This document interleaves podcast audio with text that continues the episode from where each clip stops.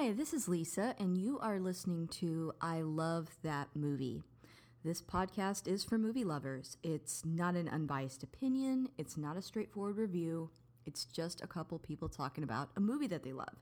The format is each week I have a guest, and that guest and I discuss a movie that they love, something they're obsessed with, something they connect with. We'll talk about the plot, the director, and the actors, but we'll also talk about the personal connection my guest has with that movie. So if that sounds like something you want to listen to, keep listening.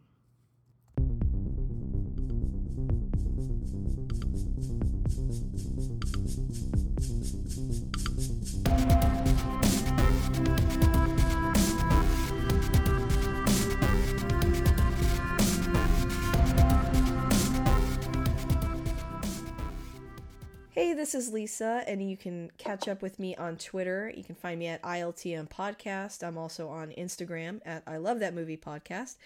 And we have a Patreon. Uh, the show is always free, but if you want to support us on there, you can. That's at patreon.com slash I Love That Movie. Um, and when you join our Patreon, you do get a weekly bonus episode of everything that I've watched that week. People often ask me what other films I'm watching or for reviews. That's all on the Patreon.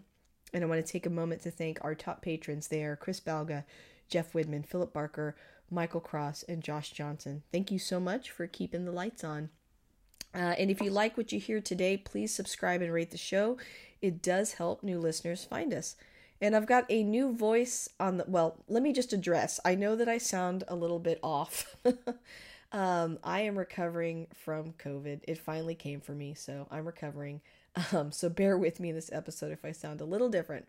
But anyway, focus off of me. onto my guest. I've got Dan Harris on the podcast. Say hi, Dan. Hi. Hi, Dan. Um, now, if people haven't heard you on the podcast before, which this is your first time, so they have not, uh, would you mind introducing yourself just a little bit? Tell us a little bit about you.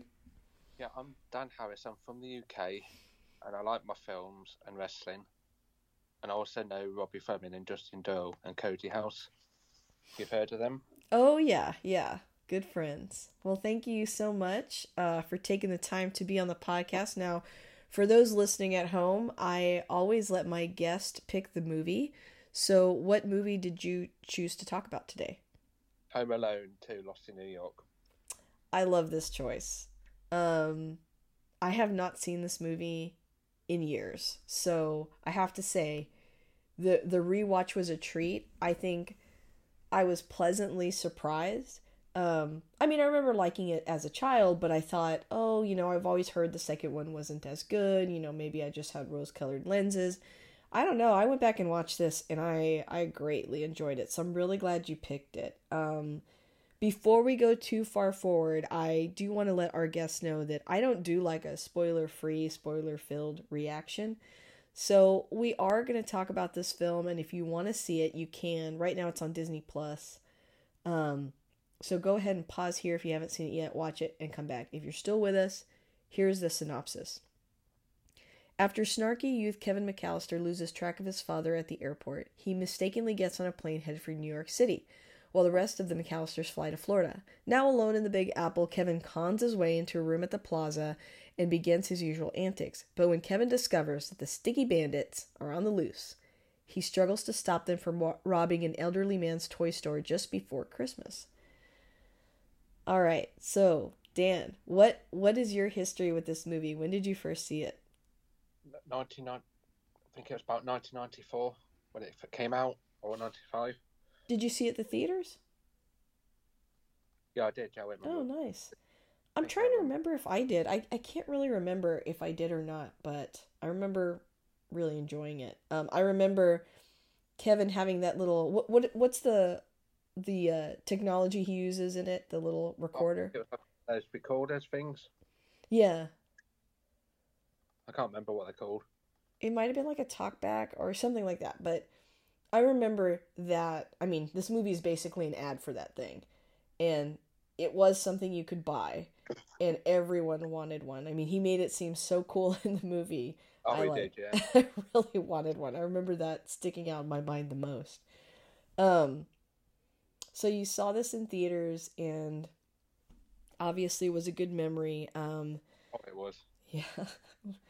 Um, did it make you want to like visit New York? It did, yeah. Yeah, me too. I think movies really romanticize New York. You know, for someone, I know you're you're in the UK. For someone even in, here in the states, you know, New York is very far from Texas, and I had never been. And movies just make it seem so magical. And New York is really beautiful, especially around Christmas. So it is a really good setting for the film. Um, so this sequel was also directed uh, by Chris Columbus, which is probably why it's not a terrible sequel. He's a great director. Yeah. Um, and I have a couple of quick facts I wanted to share about the film with you too. Uh, number one, Macaulay Culkin was paid $4.5 million to star in the movie. This was the biggest salary ever given to an 11 year old child actor. You can't really overstate how popular Macaulay Culkin was because of these films. Yeah. He was just everywhere. Um, this movie was also shot at the plaza uh, in a Central Park suite, and the phone number given uh, for the plaza in the movie is the actual working number, or was a working number. Maybe not for the plaza specifically, but it's unique because a lot of times in movies they provide fake phone numbers, but it sounds like they had a real one for this one. Um, and then my last one was in Home Alone. Uh, Kevin watched a movie called. You guys may know this fact already, but he calls him. Uh, he watches a movie called Angels with Filthy Souls, and in this movie, he watches the sequel, Angels with Even Filthier Souls. Uh, like the first film, uh, Angels with Filthy Souls, Angels with Filthier Souls is not a real movie, and was filmed separately from and specifically for Home Alone Two.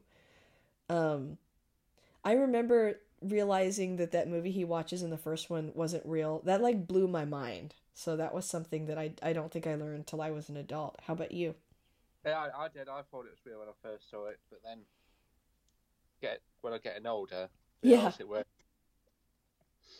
yeah. yeah as you get older you're like okay this it does not seem like a true classic film, but it's and it's very funny. Like that the the clip in this movie is even campier and funnier, I think, than the first one. But yeah. very good. So, um, so we usually talk about the cast. I don't know. Did you want to go through the cast of this film? Yeah, it's got Tim Curry. Amazing. Brilliant actor. I know he he. It's it's so funny because I think when I saw this, I don't know that I necessarily knew who Tim Curry was. I don't know if I had seen Clue yet or a lot of his other movies, but it's really fun to go back and watch a film like this and realize how many famous people are in it. Even Donald Trump makes appearance. He does. Cuz they're at I guess because of the hotel they're at. And also he was kind of everywhere uh, in the 90s, you know, kind of in pop culture. Yeah. Um so, yeah, there's a there's a scene where Kevin asks where the lobby is, and he tells him. Um, yeah. Joe Joe Pesci. Yeah, we got Joe Pesci and Daniel Stern back in this one. Thank goodness, because they're like the most lovable sticky bandits ever. Yeah. I feel like obviously Kevin is such a big part of why these movies are so good, but or Macaulay Culkin rather. Um, but I also have to say the Sticky Bandits. I mean, you got to have them, and they're very, their comedic timing, their their jokes. The fact that Joe Pesci was able to like not curse, yeah, in a movie is very. I mean, you know, impressive. But uh, they're a big part of why this film is so great. I think Daniel Stern's more like the comedy mm-hmm. part. Yeah, he's the goofier one. one. Yeah, the goofy. He's a great character actor. Oh, he is. And we can't forget about Catherine O'Hara as Kevin's mom. For years after this, in my mind, she was Kevin's mom. yeah, man. And John Heard. John Heard, too, yeah. As, I'm sorry, but some of the worst parents. oh, they are. They're terrible. They leave their kids behind. But you know what? I feel like 90% of Kevin's success, I mean, he's got bad, bad parents, but they're they're loaded. So, you know, I, I think that really helps in his antics. Um is there anyone Oh, uh what about uh we already also he's got his Kieran, his other brother, real life, the one with the glasses. I can't think of his name. Oh, uh Kieran Culkin? That's it, yeah. Yeah, yeah. Who's like almost debatably the bigger star now. He's in a lot of stuff. Because I think he's the one that's in Succession, right? Have you watched Yeah. that show on HBO, Succession? I'm I'm like kind of obsessed with No. it. I haven't seen it. Oh, it's so good, but it's yeah, Kieran Culkin, yeah. And then um isn't Rob Schneider in this too? Yeah, he's one of the dopey butlers, I think. Yeah, like bellhop or butler, yeah. Yeah. Yeah, he's he's great too. Um in this. Um which it's weird. It's like again, like he was a big fixture around that time, uh SNL and other stuff. So it's like funny to go back and watch this and be like, "Oh, like a lot of stars in this one." But very good. Well, um you know, we've there's, an, al- Oh, go ahead. Irish, there's an Irish actor in it, actress in it, the one that plays the Burt Pigeon lady. Oh, really? I didn't realize that. Yeah, she's she, she she was in a, like a TV program in the United Kingdom called Casualty. She played a nurse. Oh, Brenda Fricker, I guess is her name. Yeah, that's it.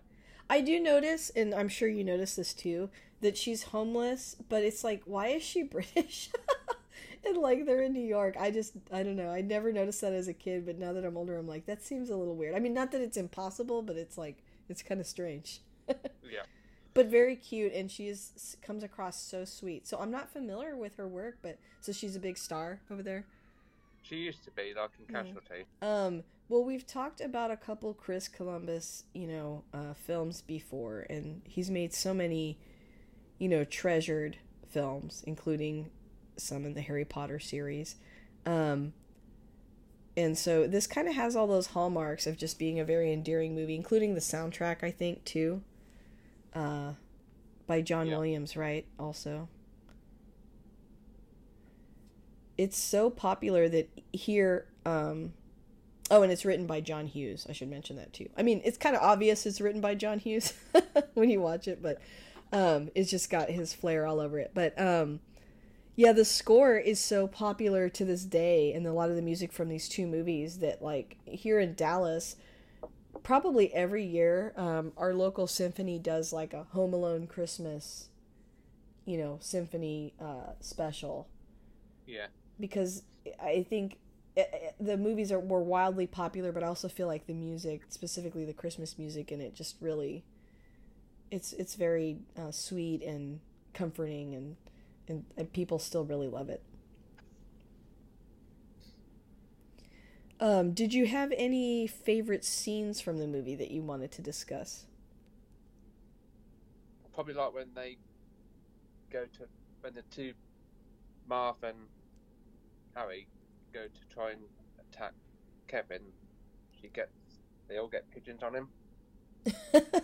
oh yeah. Marv- I feel like there's a lot of subtle stuff with the pigeons throughout the movie, don't you think? Like, there's a part where um, Joe Pesci like he hits.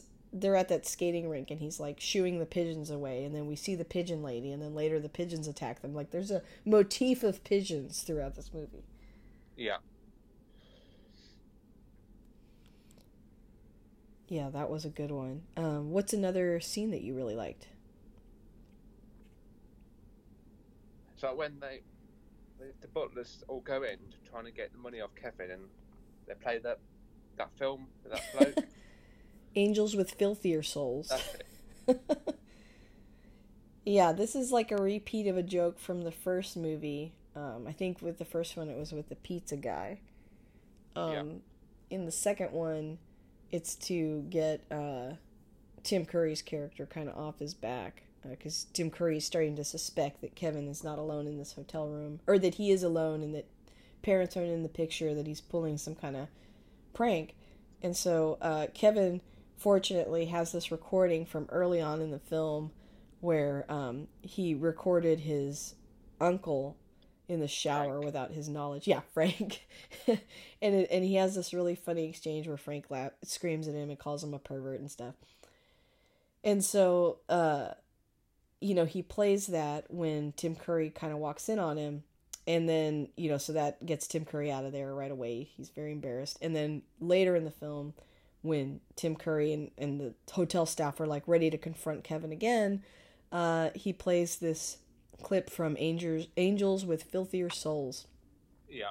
and it kind of plays off of the first one. It's got a lot of the same beats, but the fact that he's like telling him you were smooching everybody, even old Bob, and old and there's a guy named Bob that happens to be there. It's very very silly, but it is very very funny. Always, yeah. I loved it.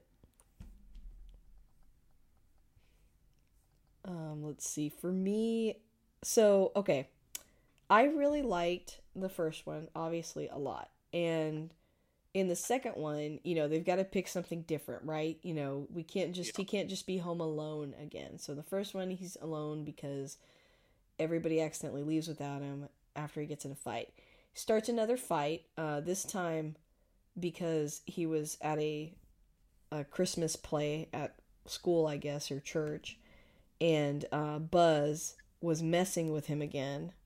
And uh, anyway, he he goes to punch Buzz, and it causes this huge disaster. Everything is destroyed, and everyone's mad at Kevin again. And he's kind of known as this sort of like Dennis the Menace type character that's always in trouble. But what the adults don't seem to ever pick up on is that you know he's getting picked on and that's why he's reacting the way he does uh, his mom tries to make him apologize to everybody he kind of refuses and this is the catalyst for him getting left not at the airport this time they kind of do a fake out where he's like in the car and um, at the last second they're like where's kevin and he's there so you're like okay they can't lose him this time this time they lose him at the airport and he ends up getting on another plane when he follows someone that kind of looks like his dad but this goes back to my theory. You know, I've got a couple theories about Kevin. I think Kevin would be an angel if he was just in a different family. He would. Because nobody listens to him. And also, his family is very, um, they're very bad at keeping up with him. Like, I get that he looked down for a second, but you need to, I don't know, like maybe put a little leash on this kid, like the little, you know, attach things or like hold his hand, something. He's always getting left behind. So, and this is a long time ago for those listening at home. You you can't just board the wrong plane these days typically. No, you can't. Pre 9/11, so you were able to just kind of walk onto a, a flight and no one said anything. Although I think there was a kid a few years ago that I don't know how he did it, but he he got on he or she got on a flight and ended up in another city, but it's very hard to do.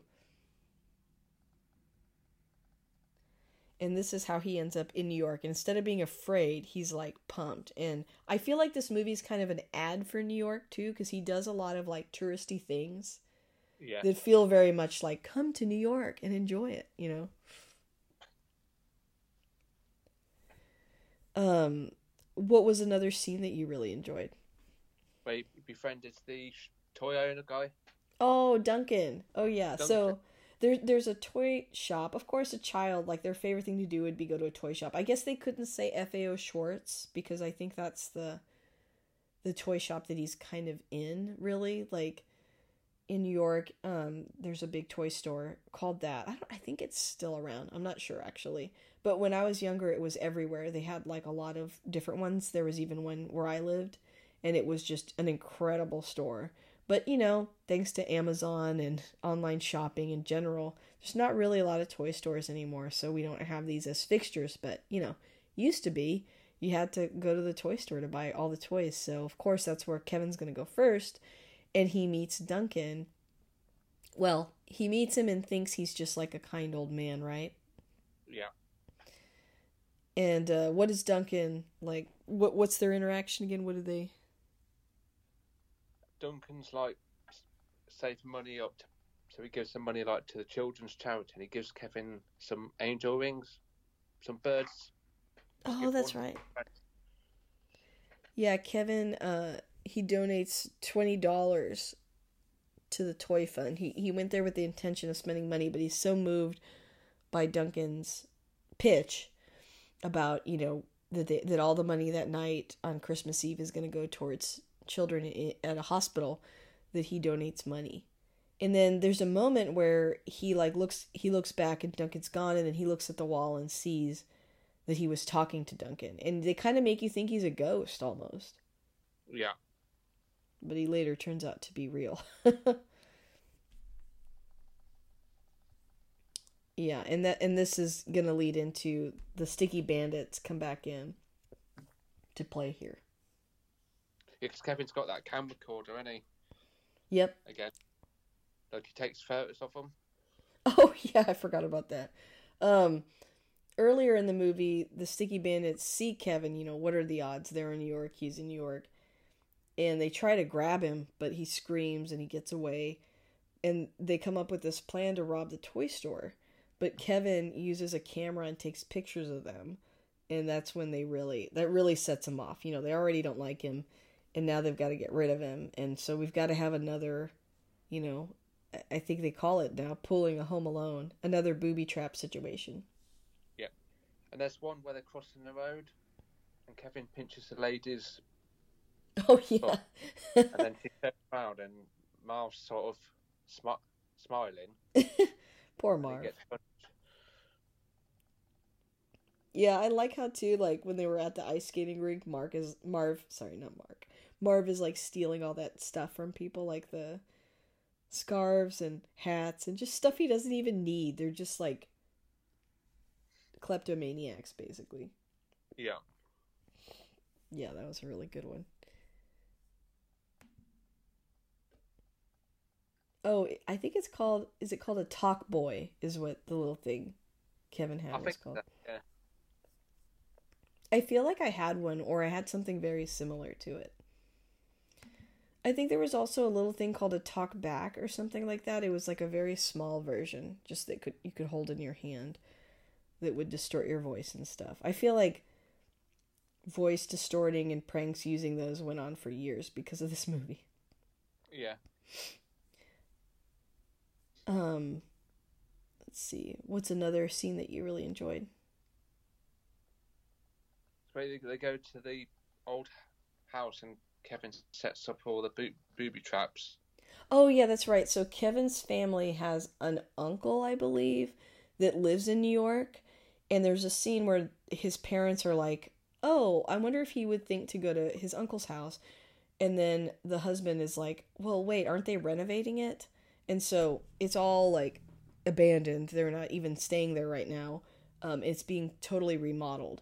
But it does become a base for Kevin to set up in there after he gets kind of kicked out of the hotel or leaves the hotel because the jig is up. And so he stays in that hotel, um, or not in that hotel. He stays in that apartment rather, and then he ends up uh, meeting up with the the pigeon lady again. Yeah. And the pigeon lady never thinks to like call CPS or anything. She's just like, "Oh, okay, hey Kevin," and she tells him he can make up for all the bad stuff he's done by doing a good thing on Christmas Eve. And so Kevin decides that he's gonna stop the sticky bandits from robbing the toy store.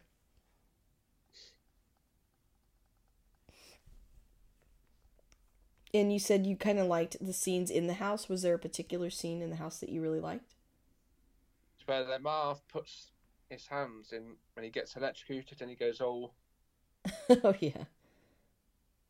Sort of animated.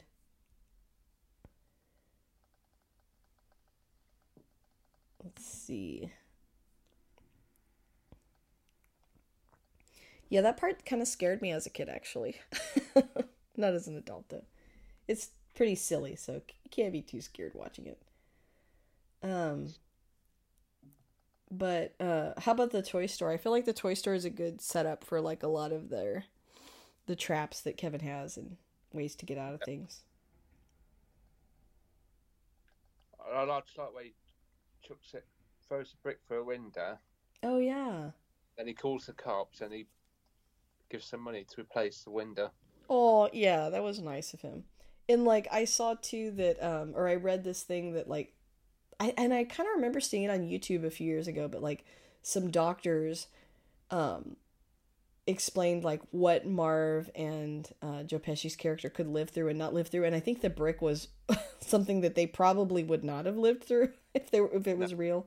But you know, they get pretty maimed in these movies, and they kind of deserve it, so it's fine. Yeah, this this whole toy thing is what really turns things around for Kevin. He goes from being the bad guy kind of for, you know, spending all that money on his dad's credit card to uh To the good. He and ends he up. good. hmm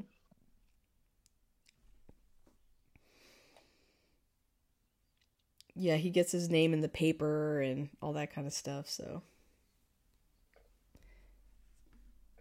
things turn around for his family when they when they get to New York. They all get to stay at that hotel. They get all those presents from Duncan's toy chest too. Yeah. And then he gets the bill.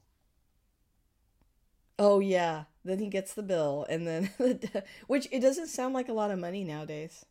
It was like eight hundred dollars. I was like, oh, it's not bad, but probably not nineteen ninety. My husband pointed out that um, all the stuff that Kevin's getting, it's like ice cream, and so he's like, how much could that really be? he's not getting alcohol. He's a child, so not too much money. But yeah, his dad is upset. I know. I feel like he's fortunate that his family's so well off because I mean, for any other family, like running up all this money on a credit card would be, you know, the end. Like that would be terrible. Oh, it would. But so, um, what are some of your favorite things about this movie? Like, I know you like a lot of, you know, uh, when he's interacting with the bandits and things like that. But why do you feel such an attachment to the movie? It's just like memories. Growing up, my younger. Yeah. Was it like a movie that you saw uh, yearly? It, it was, yeah. It's like every Christmas he used to watch it. Yeah. Do you prefer this one to the first one? I do, yeah. Yeah. And what do you think? What What do you like more about this second one? Got more like comedy value, especially like Tim Curry. Oh yeah, Tim Curry can improve any movie. He's always an upgrade. Um, yeah, I agree. I think there's more humor in this one. I, I was really pleasantly surprised. I really liked. Maybe the first one's a better like in air quotes movie like, but this one has a lot more comedy, a lot more cameos. Like I just I don't know. I really enjoyed it. I like the setting of New York, and I, I, I don't know why, but I always love when things are set in hotels. I just Yeah. love staying in hotels. So that part I think I really enjoy too. What are some good memories you have around watching it? Like, do you have any personal memories that you remember from watching the film? We used to watch it with my mum and dad and my. My Oh. mum and dad are no, not, no, no longer here. Oh, rest in peace. Sorry to hear that. Okay, I used to watch that with them and my brother and sister. Oh. Yeah, that's a good memory to have. It's funny how, you know, it's it's a movie and it's it's a big blockbuster film, but like you, I have a lot of really warm memories attached to films that I watched with my family. And the theme in the movie is very, you know, centered on family. Like he is angry at them, but by the end he's like, I love them, they can do no wrong. I I want to be with them again. And you know, speaking of of you know his parents, um, specifically Catherine O'Hara, I read that she was worried that his the mother character is not coming across warm enough, and that she actually asked for scenes to be added where she seemed more concerned and more invested in finding him. And uh, I think that's that was probably a good choice. And also, he has a moment where he specifically says that he misses everyone, especially his mother. Yeah, I think he has a, like a bond, close bond with his mum, but not his dad. Yeah, his dad feels too busy or some I don't know. But you know, it's probably plays on maybe the writer's connection to his mother maybe, you know, maybe he had a closer relationship with his mother than his father. I also feel like just in society in general, the older movies um focus more on the mother sometimes because it seems like the dad was less in the picture as they are typically portrayed today kind Yeah. of like a generational thing. But yeah, he has a close bond. He and his mother have a pretty combative relationship, but at its core, they they love each other. I'm gonna venture a guess and say that, you know, if this were like if there were like a Home Alone universe, that Catherine O'Hara's character was probably a lot like Kevin when she was a child, because she's also kind of rambunctious and I don't know. They, there's an energy that's similar to both of them. I think Yeah. maybe that's why she's so hard on him. You know. So we were talking earlier about New York. Um, when you saw this movie growing up, did you ever tell your family like, "Oh, I want to go to New York," or did, did, were there any places you wanted to go specifically? Like mainly like New York's like the scenery. Mm-hmm. Like all the like Times Square and stuff like that. Yeah, and I'm, I'm, I'm like like WWE. I'm a wrestling fan. I've always wanted to go to America to watch that. Oh, nice. I don't know much about wrestling, but you know it is big here. yeah, I, I as a kid, New York and Chicago. It, also, there were a lot of films in Chicago in the '90s too, and and Kevin's from Chicago, so in the first movie he's in Chicago. Um, Chicago and New York were places I really wanted to go because I saw them all the time in all my favorite films. So yeah. definitely uh, was excited, and I I love all the stuff that Kevin goes through in the movie, like um, you know, when he gets the pizza and the limo. Like, it seems so silly now. Like, it's funny trying to think of what kids would find super exciting. But as a kid, a pizza and a limo sounded amazing. And then he's drinking, like, Coke out of a champagne glass. I mean, all that sounded. That sounded fun to me. I have to wonder, like, did this movie make me want to stay in a, a ritzy hotel? You know, I just, I really yeah. enjoyed it from watching it. But, um, yeah. Are there any? Uh, you mentioned already Kieran Culkin. He's the kid that uh, drinks too much. I feel like in the first movie they said Pepsi, and in the second movie it's Coke. But he drinks too much before he goes to bed, so he always wets the bed, right? That's it. Yeah. Yeah, I think that that joke is very funny now as an adult. Um, and and then Buzz. Buzz is probably the other kid we see the most too. The bully. Yeah, got, and Frank's always like bullying Kevin. Oh yeah, there's Uncle Frank. Yeah, you know, feels very much like a, a, big family. Although I said it in the first one, and I know I keep harping on it, but I'm gonna say it again. His house is nice. I think oh, it's, it's, nice. it's it's probably yeah. It, it was a time when people had really big houses, but it's like, man, if I was in that big house, I mean, I can see why the whole family stays there. You know. Yeah. It's got a lot of rooms. Um, and then even like the hotel suite at the end is so nice too. It's like wow, different different time. um. Well, were there any other scenes or things that you wanted to talk about the film that you had on your list? No, I can think of no. Okay. Well, no problem. Um so if you had to sum up, you know, what what do you think you like why do you think you keep coming back to this movie? What do you like about it? Just more like the com- comedy light side. Yeah, it is a lighter comedic Christmas movie. Um, and if somebody were to ask you, you know, I've never seen Home Alone or Home Alone 2, how how would you how would you kind of pitch the movie to them? I'd say watch the first one first. So oh, for sure. Off Kevin's backstory, and if you like your like comedy side, then watch that.